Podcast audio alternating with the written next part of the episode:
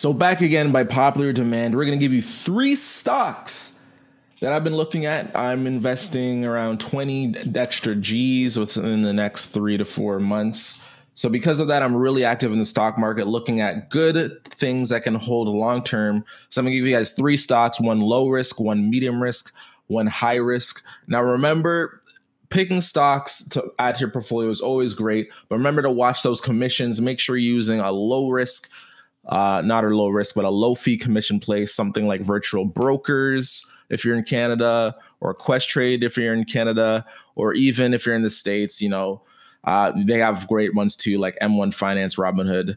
You know, these low commission brokers will again, they'll help you save money when you actually invest and you don't have to pay those crazy fees that you have to pay when you're going through the bank. So, starting out with uh, some low risk, some mid risk, and some high risk. Now, as I said before, when the market's high, I like to uh, actually invest in lower risk companies. That way, I get to um, that way I get to really enjoy the profits of a rising market. And if the market dips a lot, then I won't lose a lot of my money because my money's in low risk companies. So the first one I really want to talk about with you guys today. This one's I would give it to low to medium risk. And the only reason I would give it low to medium risk is because um, right now, if you look at it, it's pretty much near its peak. However, it's relatively a pretty safe company.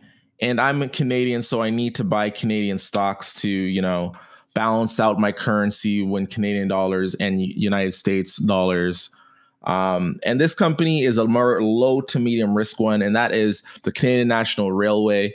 Now, if you didn't know, as a Canadian investor, when you have your money in TFSA, you get all your dividends, but when it's in your RRSP, you do not get all your dividends. You get like 90% or 80% around that area. So I need to put companies in my TFSA. Uh, of course, Canadian companies go better in your TFSA, United States ones go better in your RRSP. Maybe it's something similar between the Roth IRA and you know, your 401k in the United States. But see, Canadian National Railway, uh, this is a company that's not as cyclical as you think. Uh, you know, all of Canada has railways going everywhere. Essentially, you would think that when the economy slows down, that this company would do bad, but essentially, it keeps trucking along. It, it really does. It's, it just keeps trucking along. Recessions don't really affect it in the way that you would think. So, because of that, I'm going to have them at my low to medium risk company. Now, my second company, again, is another low to medium risk company. Remember, the market is at an all time high and keep making higher highs. So I don't want to essentially buy something that's, you know, that's high risk because if it's high risk going up, it can probably mean high risk going down, like growth companies like Amazon, Facebook. Um, this company here that I really like is an actual an ETF. I always buy them. I have huge positions in them, and they are um, this ticker is the SPHD ticker. Uh, basically, it's the S&P 500 high dividend, um, low volatility fund. Uh, I like it. I like it. I am a fan. Um, it doesn't really move, and in a recession, hopefully, it doesn't drop too much. In the last recession, you'll look, it only dropped like a couple percentage points, but it locks in around three percent uh, up to five percent a year. Again, these are lower returns, three to five percent a year. It's essentially your hold. It's essentially the equivalent of holding your money in a high interest savings account, like a really high interest savings account. And then when the market goes down, I can like sell these. Like if the market goes down eight to ten to fifteen percent, I can sell this position in my portfolio and then put it into uh, you know, a more high risk like growth stock, like a Facebook or a Google or you know something on those lines. So it, SPHD, I really like this company. Um, that is my second stock, at low to medium risk. And my high risk company that I like, that's still at buyable position for you guys. The ticker is MO, and they are the Altria Group Inc. Now, you may not have heard of this company, and trust me, you may not even like this company when I explain it. But essentially, if you look at the chart of this one, it's gone down, down, down from its highs of $76, it's now at $45. And it's been a company that's been getting beat up. However, the reason I like it is just this it's very simple. It's just because it pays a high dividend. Its dividend yield is 7.39%. So it is a high dividend company.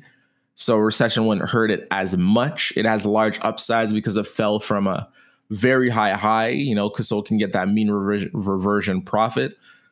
And I am familiar with this company. Now, the brand Altria, you may not have heard of that before, but they actually um, they actually have major, you know, tobacco products, and more recently, they own Juuls. You know, the Juul brand that's like the e-cigarettes, the one that's blowing up and you know getting all killing kids everywhere. And as investors, maybe we should get some profit off of them killing kids. If someone's getting rich off killing kids, maybe it should be us. Maybe we need some money from killing kids, okay? So if you're a sick person like myself, um, you know, you can put some money in here and go to bed easily with your terrible conscience. But besides that, while they're killing our environment and killing people, um, to this tobacco company has a great dividend yield, uh, 7.39%. And you can hold it if you're willing to hold it for anywhere between you know one to three to even five years then you can probably be guaranteed a return in that time. Uh, if not maybe you have a shorter investing time horizon. This may not be the play for you.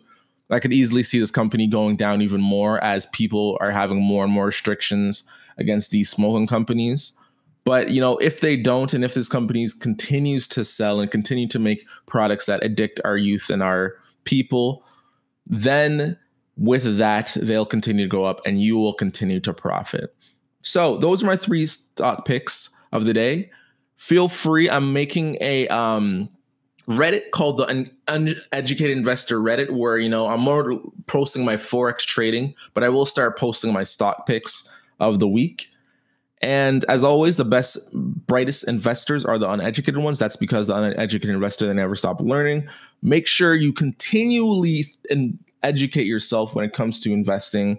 Um, continually look at stocks and improve your portfolio. That way, you can build wealth, and maybe you can be one of those, you know, young, wild, free, young millionaires that have the great fancy suits because your wealth portfolio is so big. Anyways, this has been my top stock picks. Make sure to subscribe to the podcast to hear more and hit me up on Twitter and let me know which one of them you liked and which one of them you hate. Anyways, fly Stewie, your humble pilot. We have to take off flight crew.